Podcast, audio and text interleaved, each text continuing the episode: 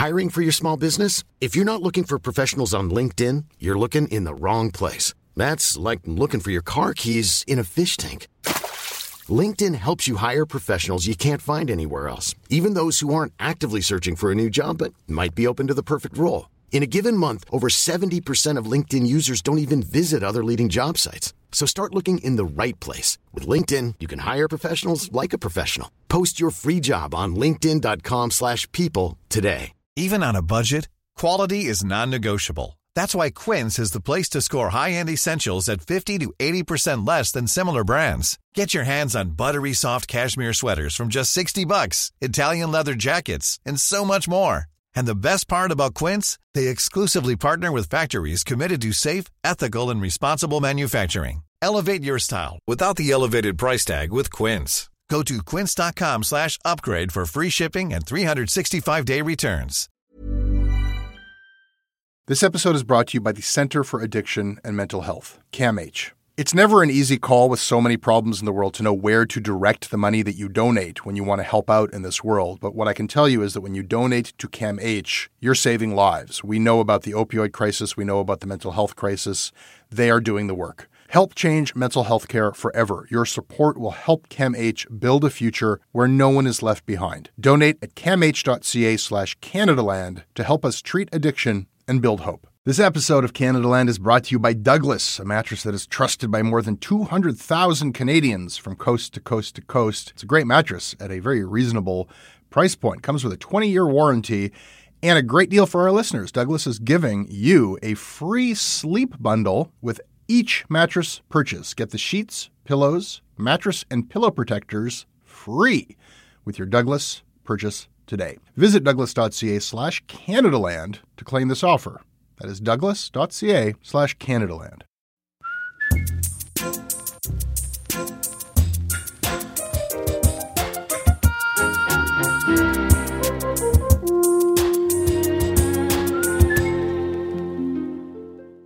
You may remember this heartbreaker of a story. A mother orca whose calf died after birth is still carrying her baby 17 days later. It's heartbreaking to see a killer whale carrying her calf who died shortly after birth. For 17 days, the orca, known as J35, wouldn't let go of her baby. A mother orca just cannot let go, still carrying her lifeless calf through the waters of the Pacific Northwest. It was one of those items that caught the whole world's attention. Back in 2018, CNN, CBS, everybody was covering this poor, grieving animal. It was a break from Trump, a break from politics, a story that everybody seemed to relate to. I know you're not supposed to apply sort of human characteristics to animals, but watching this mother orca to me express a very human emotion, this sort of outpouring of grief. You understand where she's coming from. The bond between a mother and its baby is one of the most innate, visceral, organic relationships in all of nature. It would be very logical for us to see a mirror here. And ultimately, it was the rarest thing a sad story with a happy ending. Orca researchers believe that southern resident Tahlequah, or J35, has given birth. So, sure enough, J35 showed up with a brand new calf. A lot of the coverage did gesture to wider issues. The fact that J35 is a southern resident killer whale, which is a population of orca highly endangered, with, at the time, only 75 remaining members. That's now down to 73, by the way. So, there were a few sound bites about how human intervention into the environment was to blame, but hardly any of those stories, especially those that were reported internationally, hardly any of them connected that story about the grieving mother orca to this, another story, a Canadian story about the orca's environment that had broken just a few weeks earlier. The federal government has reached an agreement with Kinder Morgan to purchase the existing Trans Mountain pipeline. The Trans Mountain expansion project is of vital interest to Canada and to Canadians. Our government's position is clear it must be built, and it will be built. Another thing that you would have trouble finding in any of those stories, those compassionate stories about the orca, was the slightest mention of the tsleil Coast Salish Nation. And why would you? I mean, there's a way that the media handles stories about animals. You know, like it's one thing, it's comfortable and familiar for CNN anchors to show their human sides over footage of a grieving mama orca. But it's a lot more difficult and unfamiliar for them, or for me, really, to report on a far more involved relationship between humans and animals. The Tsleil-Waututh claim spiritual, cultural, and physical connections to the orcas, which go back to their creation stories. These stories are not regarded as fables. The allyship that these stories describe between killer whales and people, the pact that they tell of, that's considered a binding contract today. And there is little separation seen between the plight of these animals for survival and the same struggle for the Tsleil-Waututh. Like I said, these are not concepts that fit neatly into our standard media story formats. So, what we bring you today is not a standard news story. We sent reporter Brandi Morin to the unceded Coast Salish territory on North Vancouver. Wait for it.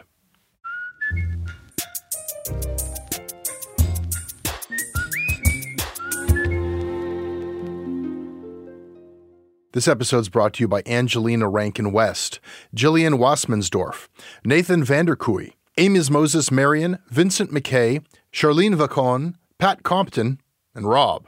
Hi, I'm Rob. I publish a monthly arts and entertainment paper in the Ottawa Valley. I support Canadaland because your podcasts are relevant, informative, balanced, and entertaining, and it makes me feel smart to listen to smart people talk about important issues with a dash of snark.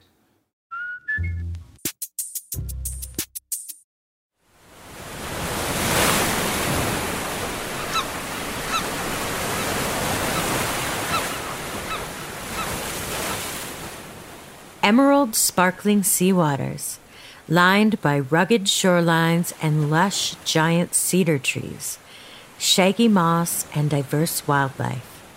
It's been called the Amazon of the deep, the Coast Salish Sea. Its beauty draws the rich and famous and visitors from around the world. Here on a small tract of land in what is now known as North Vancouver, the Tsleil-Waututh, meaning people of the inlet, are on the front lines of an epic battle to protect this magical biosphere.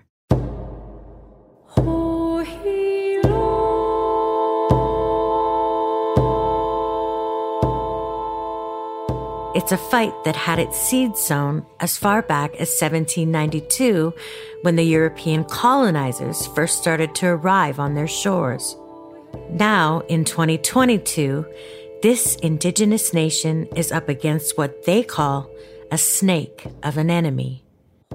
It's a fight waged not only by the Tsleil-Waututh people, but also by their ancient comrades, the wolves of the sea.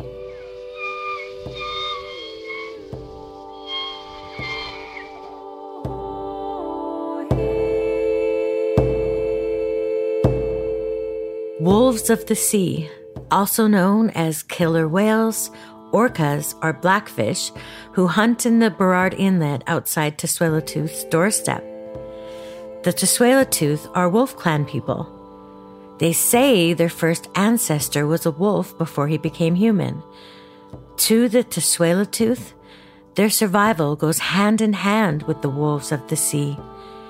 If their whale relatives are wiped out, so will the tribe be.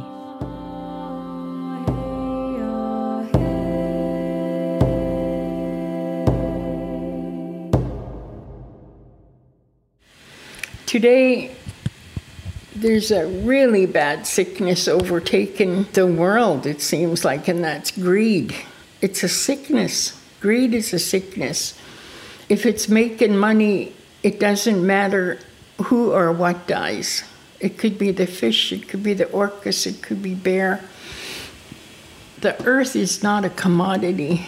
It's not something to make money off. We should live in harmony and be stewards of the land, not, not use it for money. What are you doing? Tell him uh-huh. say hello. This is Brandi Morin. Hi, Hello. how are you? Good to meet you. I do we do uh, elbow bumps. Oh, COVID friendly. Oh, yes, I don't know. I, I don't know. I brought you this. We went. My name is Khalia. Khalia Sleicholt. My government name is Amy George. That's Tooth elder Amy George, who many call Ta'ah, meaning grandmother, the daughter of legendary Tooth leader and Hollywood actor Chief Dan George. Come out and fight! It is a good day to die! I met her at her home in Tooth First Nation. 30,000 years we've been here. My ancestors were the protectors of the water in this land, and something went haywire there. the oil refineries came in.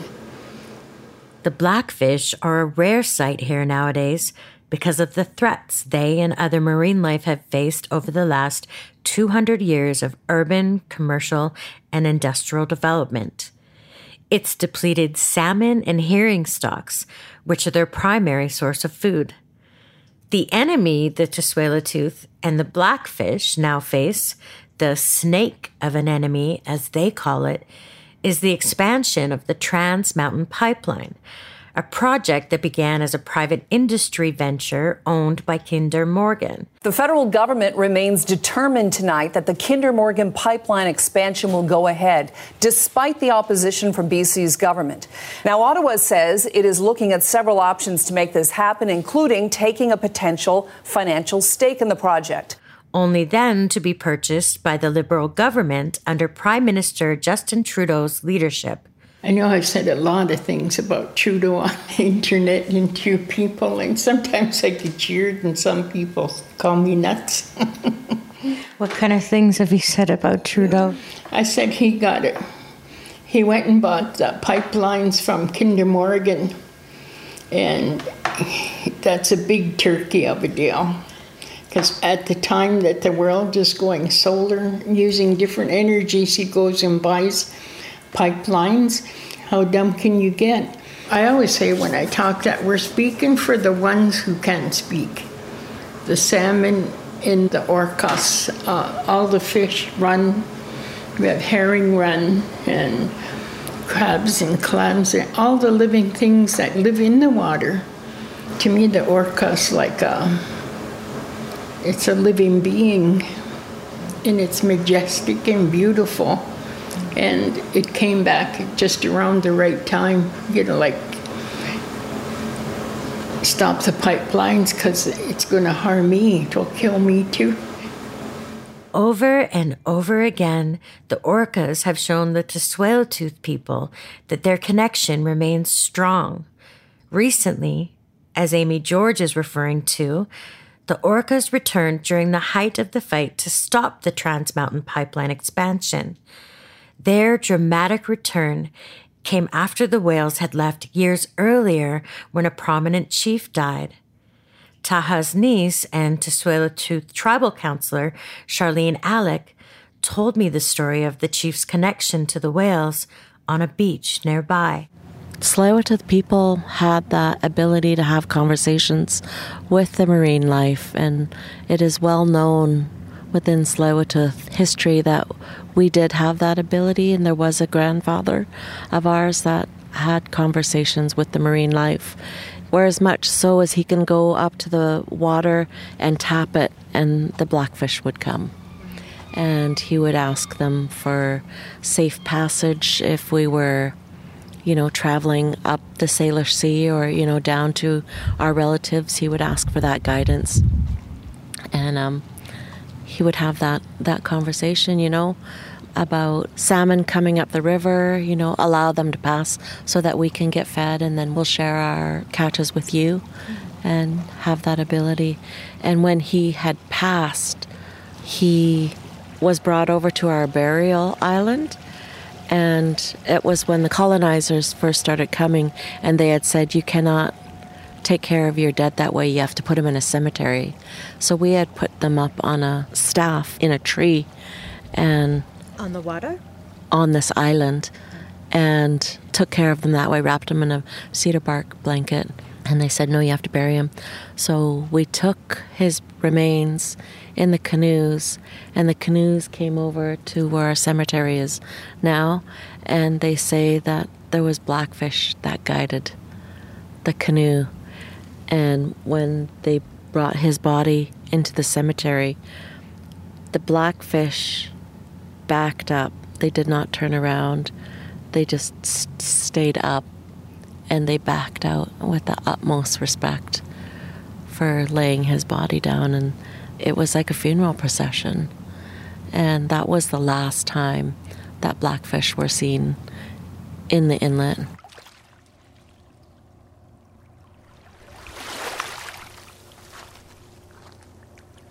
It's gorgeous here. And it's mostly peaceful, except for the sounds of industry nearby.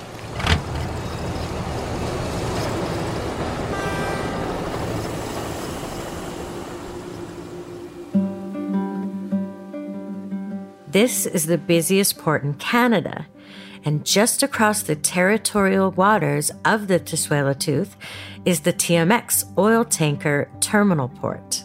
We've got a coal port, we've got Shell, Chevron refinery, we've got Trans Mountain, we've got a chemical plant, BC Hydro Powerhouse resource. All of this industry that's just inundating the inlet. To the Tsleil-Waututh, it is a sacred legal obligation to protect, defend, and steward the water, land, air, and resources of their territory. And their territories are intertwined with who they are physically, culturally, and spiritually. They are of the water. Their creation story tells of the first grandmother who was made out of the sand of the bottom of the sea and the reciprocal relationship they have with Mother Earth, including their revered ancient relatives, the wolves of the sea. There are earmarks in our history where we have taken care of destruction to our people, and that being the two headed serpent. And there's a point in these these hills right here where you can see there's a little bit of a dip and we say that's where the serpent's head laid and his other part of his head laid in the, a lake on the other side of these hills which is in burnaby and i think it's called Buntzen Lake.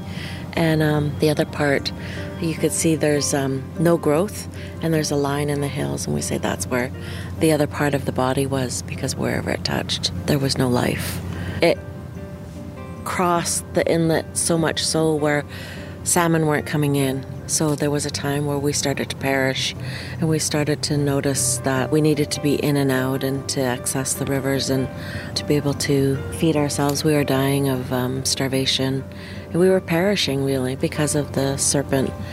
But um, I don't know if it was in its protection, thinking that it was protecting us. But um, we had to deal with it, and there was a story of one of our young warriors who was again praying at the shore of the inlet and asking for guidance and ways to protect our people. And just like that, a seal came up almost onto shore, grabbed the young man, and brought him. And what I believe and what I tell my children is they went through a spirit tunnel and trained him and taught him ways to look after the serpent. So he came back. The village had grieved him because he had gone and they thought, you know, he was taken by the water spirit. And he came back a year later. And so they knew it was a medicine, they knew it was an omen of something coming to the village. And he gathered everybody and taught them all what he knew and how he was trained, and they set out to slay the two headed serpent, and he did. And so the story goes that one of the heads is, is up here in the arm, and the other head is just under that bridge. Would the head be where the TMX terminal is? Um, close by, yeah. This fight against the continued expansion of the project took great preparation. We did a water ceremony, we did a sacred fire, we prayed to our ancestors, and lo and behold, the blackfish came up as close to where the Chevron refinery is right there. And despite gearing up for a new round of battle, this is a fight that Tsleil-Waututh have been fighting for a long time already. We have done assessments, economic assessments, scientific studies, studies on the orcas, and those things were ignored today. Reconciliation stopped today. That was Sundance Chief Reuben George. He's Ta'ah's son and the manager of the Tsleil-Waututh Nation Sacred Trust Initiative at a press conference in 2020 after the Federal Court of Appeal dismissed for a second time a challenge filed by four First Nations, including Tsleil-Waututh, against the Trans Mountain Pipeline expansion. Reuben is one of the most vocal opponents of the pipeline. He says the survival of the wolves of the sea mirrors that of his tribe and of First Nations across Turtle Island. When I first started researching this story over two years ago, Reuben explained it to me over the phone, and I'll never forget this juxtaposition.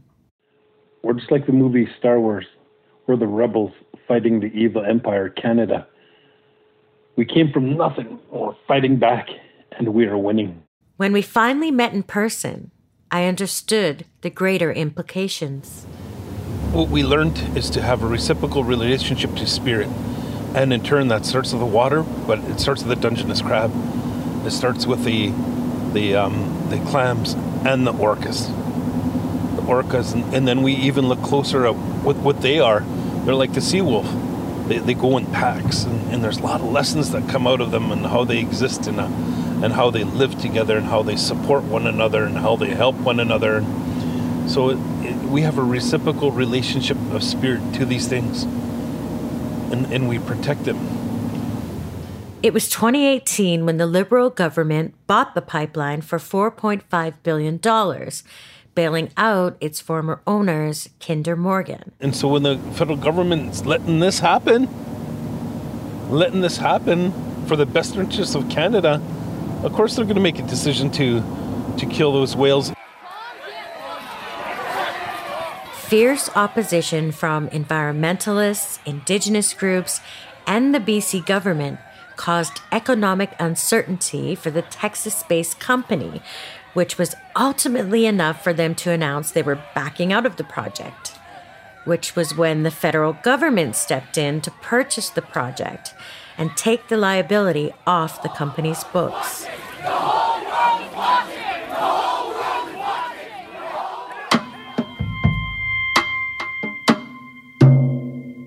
Since the project was bought by the Liberals for 4.5 billion, TMX has now ballooned to 21.4 billion dollars. It exists to transport oil from one of the most destructive industrial projects on the planet, the Alberta oil sands. Trudeau's reasoning, however, is conflicting. You can't make a choice between what's good for the environment and what's good for the economy. Uh, we can't shut down the oil sands tomorrow. We need to phase them out. We need to manage the transition off of our dependence on fossil fuels. Uh, that is going to take time. The TMX project also includes the construction of an expanded petroleum storage facility in the Burnaby port that's located on Tsleil-Waututh territories. The entire project will triple the daily capacity of crude oil from 300,000 barrels to 890,000 barrels. This is expected to increase tanker traffic sevenfold from about 60 oil tankers to about 400 each year. Alberta Premier Jason Kenney also campaigned for the pipeline's approval, citing top of the line environmental standards. And we want to continue to see momentum in terms of better public understanding of how high our environmental standards are, the rigor of the regulatory approval for this, and how all Canadians can benefit from getting a higher price from our country's most valuable asset, which are the oil resources that we have. A study conducted for the Tsleil-Waututh Nation by two Simon Fraser University professors found there is an 87% likelihood of a major spill in the Burrard Inlet within 50 years, with smaller spills very likely in between. Despite continued opposition, the pipeline's construction continues full speed ahead, with 50% of the expansion already complete. And Canadian taxpayers are on the hook for the ever rising costs. We needed to do better. And you know what? They were right. So here's what we did. We directed the National Energy Board to examine the impacts TMX could have on the marine environment and provide recommendations. We doubled the size of our consultation teams and reinitiated phase three consultations with Indigenous communities. At the end of the day, we listened and we are acting on what we heard. They told us they wanted a seat at the table and better information in managing activities affecting the Salish Sea and the project route. They asked that we build on our efforts to protect the southern resident killer whale and its habitat. They said they needed to be better equipped to deal with any kind of marine incident. We listened to community concerns and we are acting on community ideas.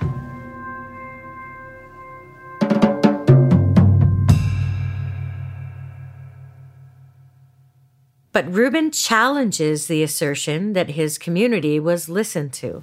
As the Federal Court of Appeal, and we showed evidence that the, the tanker traffic is going to kill off the resident orca whales. And they simply said, yeah, you're right. But we're still going to side with the best interest of Canada. Trudeau has also said Canada will invest 100% of TMX profits into renewable energy projects.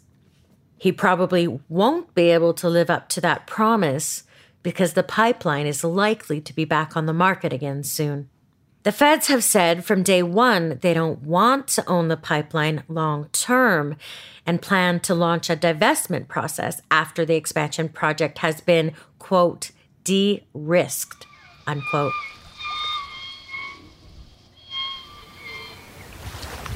Okay, so I'm Erin Hansen. I work for the Tsleil-Waututh Nation as a policy advisor in the Treaty Lands and Resources Department and with the Sacred Trust Initiative. I'm a settler Canadian. Our mandate is to assert and protect Tsleil-Waututh's Aboriginal rights, title, and interests throughout the territory off reserve. I work with an amazing team. We have biologists on staff, cultural knowledge keepers, archaeologists, referrals analysts who deal with all the incoming consultation requests um, natural resource planners. We have quite an amazing team that's very multidisciplinary. And just as Charlene said earlier, Erin also recalled the powerful connection the Blackfish have to this area and this community. Just as they knew when to leave, they knew when it was time to come back. What I've learned from Tsleil-Waututh people is how the whales show up at important times and they come at times often to deliver a message. And so this isn't some distant mythical past. When we were engaged in the consultation process with the federal government in 2019, this was after we had won our court case in 2018 that said that consultation was inadequate. So the federal government said, okay, we're going to come back and consult again. And so we had a whales day. We had one day to talk about the whales, to explain our concerns, to talk about ways that maybe these issues could be addressed. And I remember waking up that morning and feeling so heavy because it just seemed absurd to me. The, the magnitude of this risk to the whales that the National Energy Board themselves said, you know, this project has the potential to wipe these whales out and we're supposed to have like six hours sitting across a table with some folks and just be able to deal with this within that little amount of time in this little like their lives are on the line yeah. their survival yeah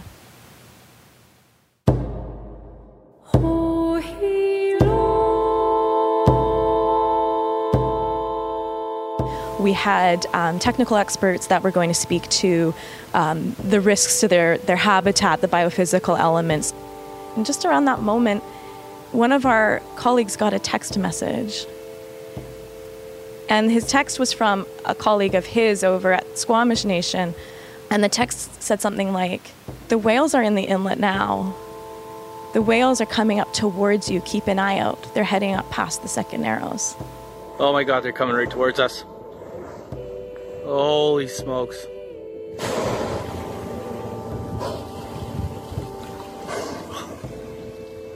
And one of the folks across the table from us from Ottawa said, How am I supposed to convey this to my colleagues in Ottawa?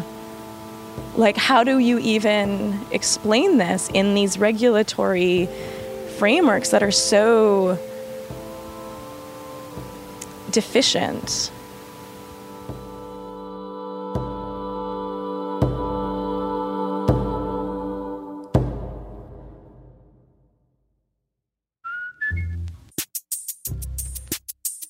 This episode is sponsored by BetterHelp. Uh, it's amazing the things that we tell ourselves to talk ourselves out of getting help. Anybody who's actually gotten help knows that the process of getting things off your chest, of taking your stressors, your problems, and just like not letting them be bottled up, working through just conveying them to somebody half of the battle is just doing that. You unburden yourself. And you know what? If you have a real mental health professional, no, they don't have magic bullets or magic words that make it all go away. But often they can help you see things a little bit differently and guide you to strategies or tools or to a new perspective that actually does help. As the largest online therapy provider in the world, BetterHelp can provide access to mental health professionals with a wide variety of expertise in mental health. Because you listen to this podcast, you get 10% off of your first month at betterhelp.com slash Canadaland. That's betterhelp.com slash Canadaland. This episode is brought to you by Douglas, a mattress trusted by more than 200,000 Canadians from coast to coast to coast. Trust is important. There are a lot of mattress lies out there, a lot of mattress liars. And I, I, I, didn't intend the pun, but it occurred to me that there is one as I was saying those words. Listen, I am not lying to you. Uh, I have uh, experienced the Douglas mattress. It is an exceptional mattress at a surprisingly affordable price point. It is a mattress that sleeps cool, doesn't have that weird thing in the summer where the mattress gets like an oven. It's a very good product. It's delivered to your house in a box. You don't have to go to a big mattress store. It is a medium firm mattress, which is what Canadians prefer, and it comes with a 365 night trial and a 20 year warranty. What more can I tell you? Douglas is giving our listeners a free sleep bundle with each mattress purchase. Get the sheets, pillows, mattress, and pillow protectors free with your Douglas purchase today. Visit douglas.ca slash Canadaland to claim this offer.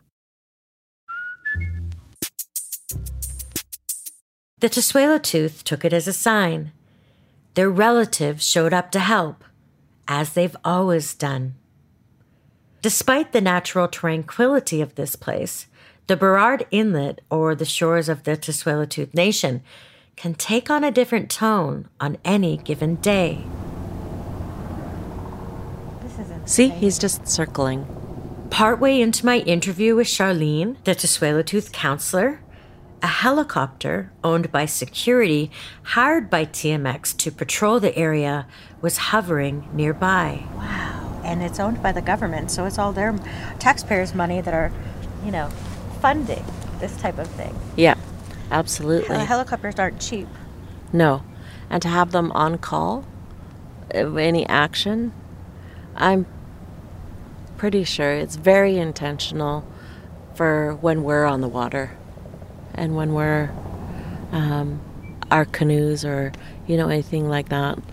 Um, anything that happens around Trans Mountain, like this Westridge Marine, this is called, where all that construction is happening. That's that's Kinder Morgan. That's Trans Mountain right there.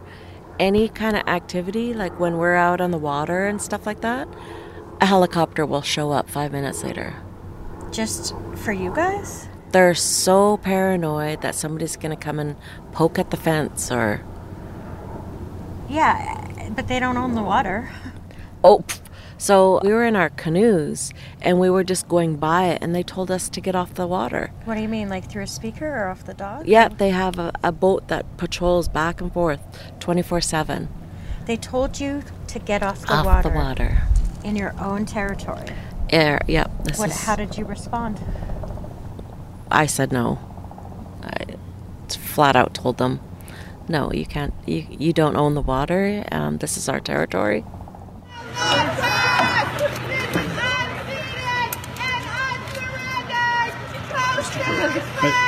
You have no jurisdiction!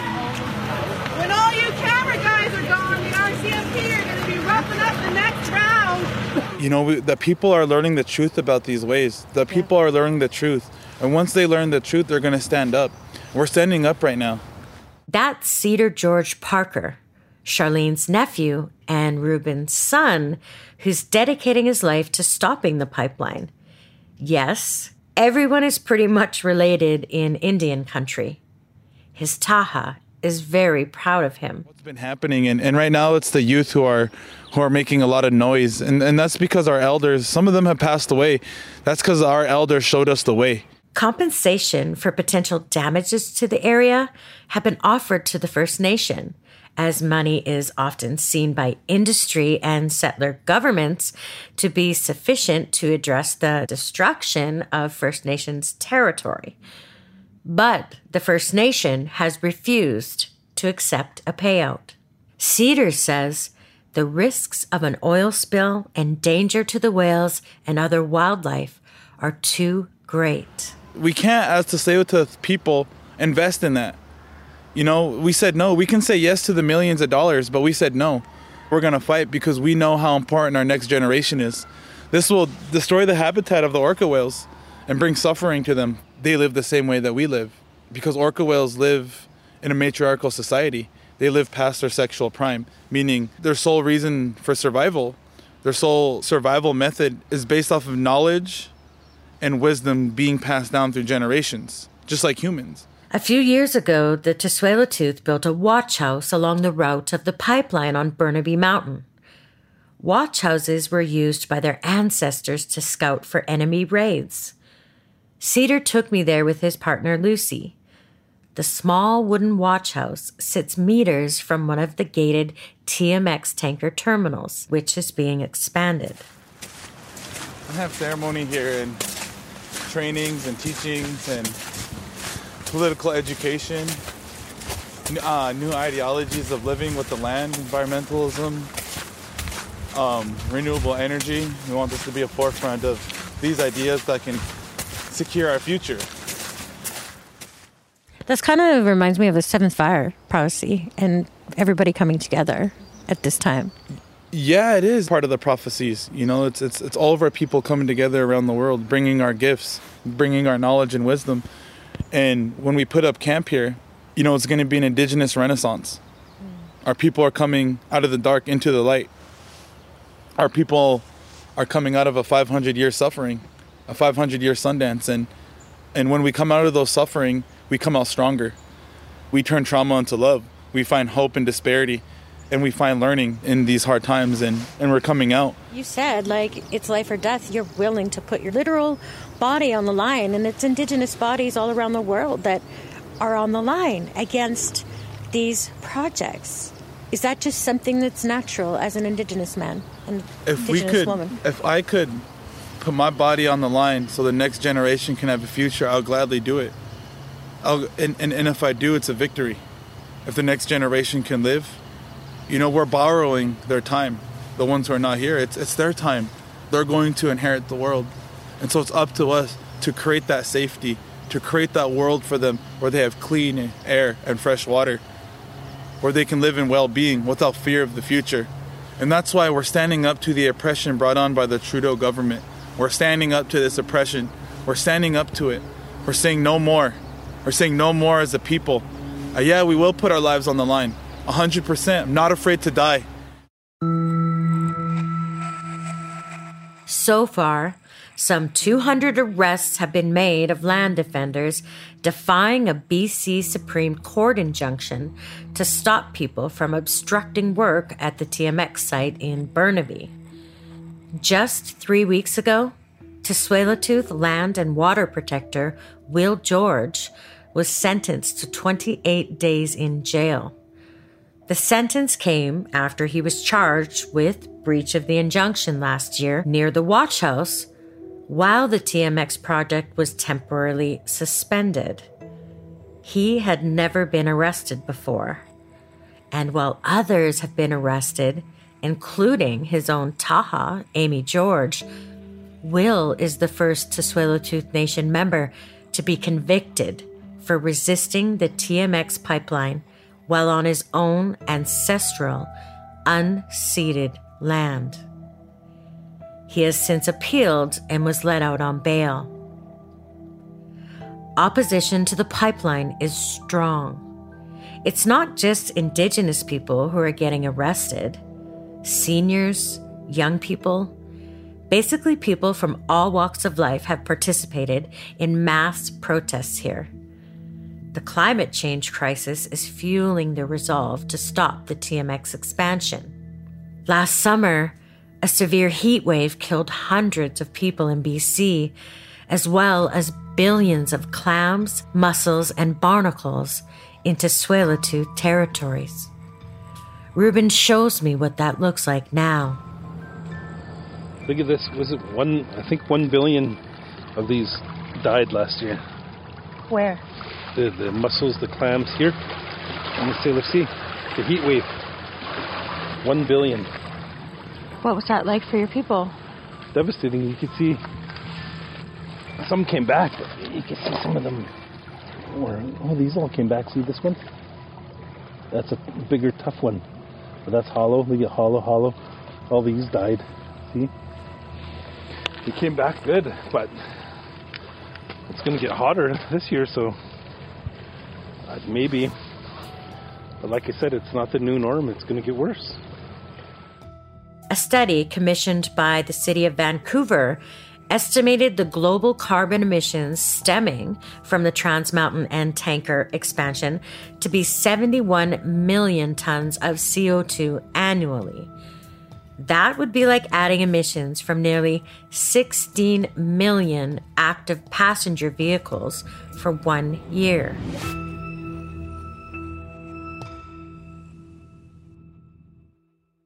All this, yet the Trudeau government continues to claim they can meet Canada's commitment under the Paris Climate Agreement to keep global temperatures from rising above 2 degrees Celsius. And the resistance to this project, well, it's safe to say that the Tsleil-Waututh understand just how much power they have. Yeah, um, so my name is Lucy Everett.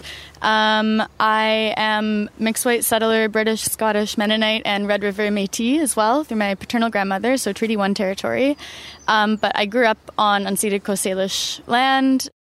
Lucy is a staunch opponent to the TMX and was recently arrested for demonstrating near the project in an inflatable T Rex costume. A video posted to TikTok shows her and a friend, also in a T Rex suit, stopping drivers on the road. So, uh, Purple T Rex, what are you doing later? Oh, hockey game? You try to take our planet. Yeah, yeah, you try to destroy our social infrastructure. You try to cut down the trees. Da, da, da, da. Try to raise the planet by four degrees. Do we have it? No. Will we take it? No. What are the T Rex? Go, go, go, go, go. They then scaled a fence and climbed into the construction site where they played badminton until the police showed up. But that wasn't what got Lucy interested in the project in the first place.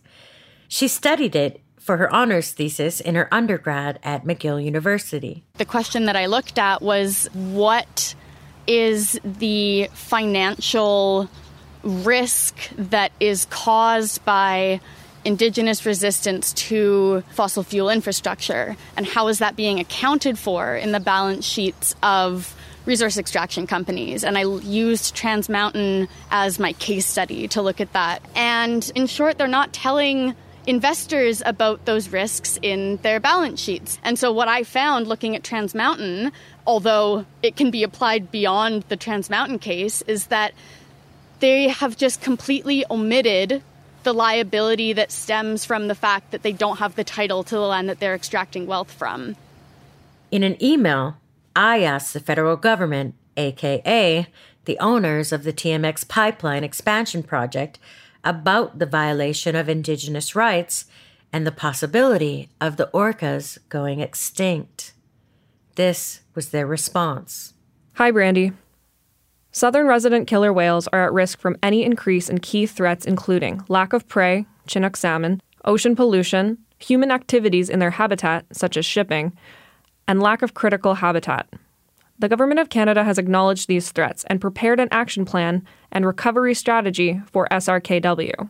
The Government of Canada is implementing research programs and initiatives against the recovery strategy, such as the Ocean Protection Plan and the Whales Initiative, that involve industry, Indigenous communities, and waterway users, because it is apparent multi party collaboration is the only means to educate others and mitigate key threats. Trans Mountain acknowledges that we have a responsibility to manage impacts that could be introduced by the expansion project, which is why we have a number of conditions to develop, including the Marine Mammal Protection Program. This involves actions we can take as a responsible terminal operator, as well as initiatives we can participate in or support that influence the performance of the shipping sector as a whole. Trans Mountain has been engaging with Indigenous communities about marine mammal protection for many years, and we will continue to do so. To integrate traditional ecological knowledge into our program, we welcome any opportunity to engage with tsleil and other First Nations who would like to know more about our efforts in this area. That statement about engaging and learning might give the impression that First Nations have reached some kind of agreement or consensus with the government on this. They haven't. The orcas themselves have given warning signs about the fragility and perils that industry brings. In summer 2018, the world was heartbroken to witness a 20 year old mother killer whale named Tahlequah carry around her dead calf for over two weeks.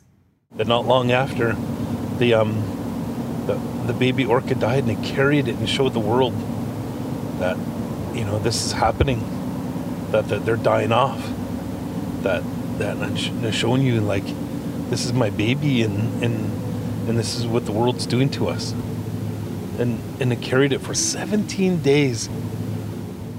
Reuben drove me south of the medicine line to Washington state to visit his allies at the Lummi Nation. About 20% of the TMX pipeline will cross through Lummi territory. I met Jewell James there, a respected elder and Indigenous rights leader. Well, you know, the, up and down the whole West Coast, we're going through the same thing. You know, it doesn't matter who we are, which nation we are. We're either battling to protect the sea or the ocean or the rivers and all life that's connected to them. He's also a wood carver. He made a striking painted totem to bring awareness to the crisis the orcas are facing. The mother orca carries a dead baby calf. There's a bright red scar on the baby. Can you tell me what that mark that looks like blood is on yeah, the baby? Yeah, well, uh, one of the big threats to the um, killer whales is uh, the propellers on the ships hit them. Yeah, what happens is that these uh, super tankers and uh, ships come through these ferries and they're vibrating, and it disrupts the uh, whale's ability to uh, communicate, warn each other, and think. Okay, imagine yourself. You know, you might have gone to a concert where it's just blasting and people are screaming. You know, and so it totally disrupts your ability to be self-aware. And as a consequence, uh, the whales get hit by the props. And so we kind of pay attention to what happens to uh, what's going on with the wood.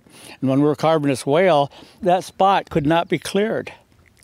And I said, "Oh wow, it must have a reason." So it, it's to reflect that that part of the danger to the whales that the uh, traffic, human traffic, is hitting them and killing them. Lummi Nation members see the blackfish as connected with them too. Even before the pipeline fight, their fates echoed one another. They are working still to get one of their own returned to her ancestral territories. An orca named Lolita was captured not far from here in 1972 and then forced to perform in marine shows in the southern U.S. Here's Lummi tribal member Freddie Lane. So, what we did was we went back and we asked the aquarium that we want our whale back. They were taken from here? They were taken from Penn Cove to south of here, and they didn't have the permission of the first people. So they've been uh, incarcerated in their sea prisons, and uh, we just want them to come home and be free uh, from performing. And the corporations make millions and millions and millions of dollars. So that's our big fight uh, right now. We actually went down to the aquarium and we gave Lolita her Indian name.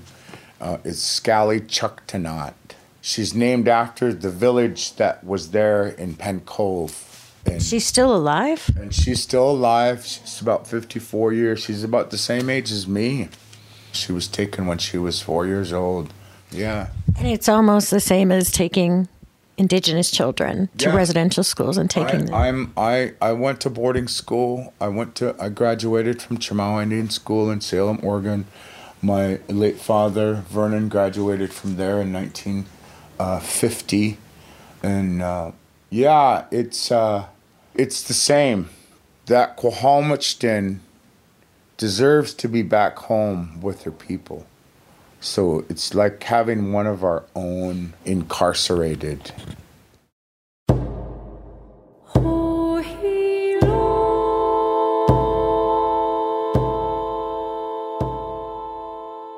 I spent my childhood in jail. I was in residential school from when I was six. And life in the residential school is worse than a convict in jail. Ta'ah is still fighting for freedom if my ancestors didn't fight for this inlet in this little piece of land that we got in our own country, um, I'm never going to give up. I'm not going to give in. And I give my life for this, for my future generations.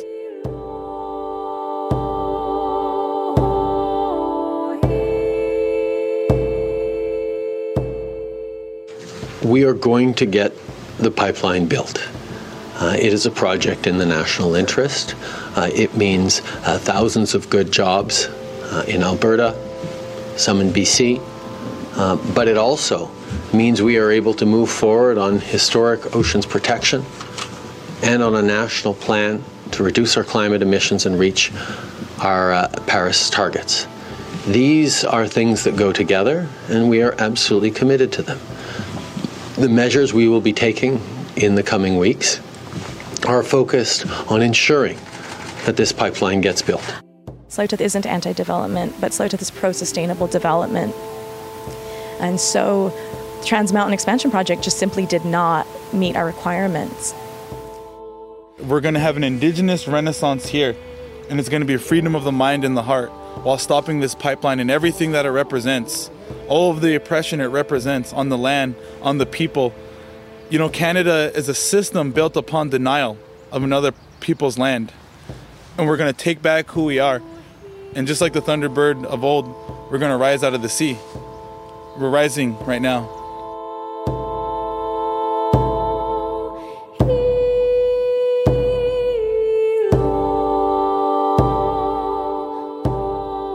The synergy to our histories is you know, in Western culture could be all like, oh, what a coincidence, or oh, that's scary. But in our hearts and minds, we know this pipeline project, this Trans Mountain pipeline expansion and tanker project is our serpent of these days. And, you know, we train ourselves and we ready ourselves in a warrior way to to help protect our people and our land and our water. The Tsleil-Waututh are working to build back their salmon stocks. They're cleaning up the inlet so marine life can thrive and so they can once again harvest traditional foods. They've invested in solar and wind energy and are empowering community members to revitalize traditions, language, and culture. They're armed with lawyers, experts, allies, and the dream of a cleaner, united future. What they don't know and what they don't understand, and maybe what we'll teach them in this process. It's not just us. For me to continue to grow, to have that spiritual connection with that water, it's for my children. It's for your children. Ta'ah witnessed a sacred moment between Reuben and a wolf of the sea when he was a boy. We were at Stanley Park once, and he went and he leaned on the fence like this, and he was looking, and the, the orca come right towards him, and it was staring right at him. Then it started bouncing like this, and they just stayed like that. I had to go sit down because I was waiting and waiting. and thought, wonder how long they're going to communicate. I was just overjoyed when they said there's orcas coming in, which means they're coming back. My son, um, his spirit is the orca. And at the hardest times of our life, those spirit of the orca, the, the spirit of the water, helped us out of that colonization of those residential schools, helped us out and was a crutch. It was a crutch that picked us up when we needed it, when we were lost as a community.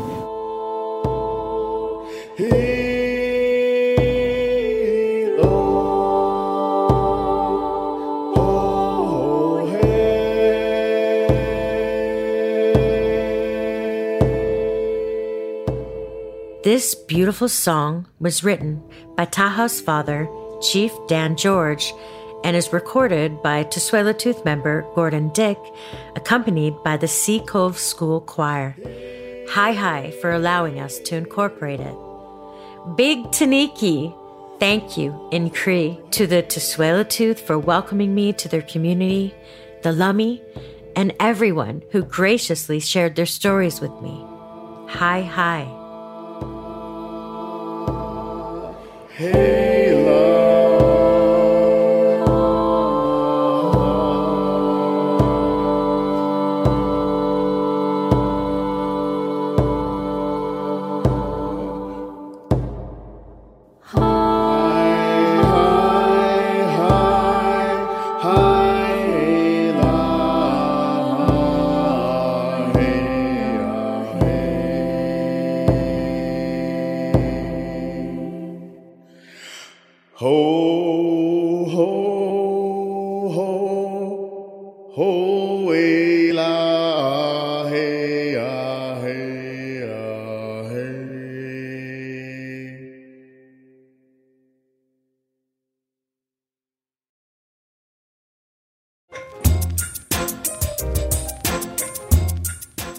That is your Canadaland podcast. If you like this show, please support us. The clock is ticking on our annual sale, canadaland.com slash join, or the link in the show notes.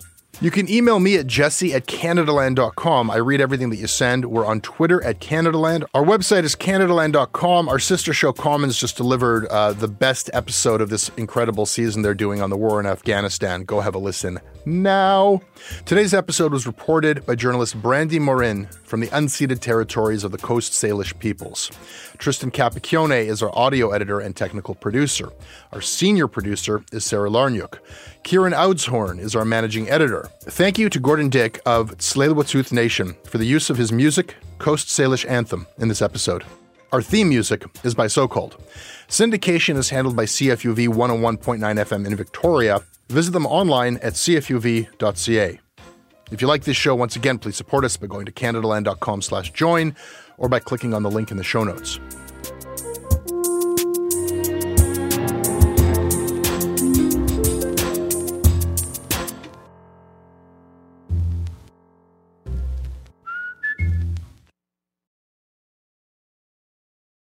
Hey, I need you to pay close attention to this message. It is not an ad. This is about Canadaland and this is about you. You need to know that the news crisis is about to get a lot worse. You've heard about the layoffs. We're about to have news closures, and it's very likely that we're going to be seeing the defunding of the CBC. Where are you going to get your information from? What can you do about this? You can support Canadaland. We need you to. And so for this month and this month only, you can become a Canadaland supporter and get everything our supporters get for just $2 a month. That is an almost 80% discount. The clock is ticking on this. It disappears at the end of the month, and then we will not offer it. We need your support. We need to keep news coverage alive in Canada. Go right now to canadaland.com slash join. And thank you. Hey, it's Paige DeSorbo from Giggly Squad. High quality fashion without the price tag. Say hello to Quince. I'm snagging high-end essentials like cozy cashmere sweaters, sleek leather jackets, fine jewelry, and so much more. With Quince being 50 to 80% less than similar brands. And they partner with factories that prioritize safe, ethical, and responsible manufacturing. I love that. Luxury quality within reach. Go to quince.com slash style to get free shipping and 365 day returns on your next order. Quince.com slash style.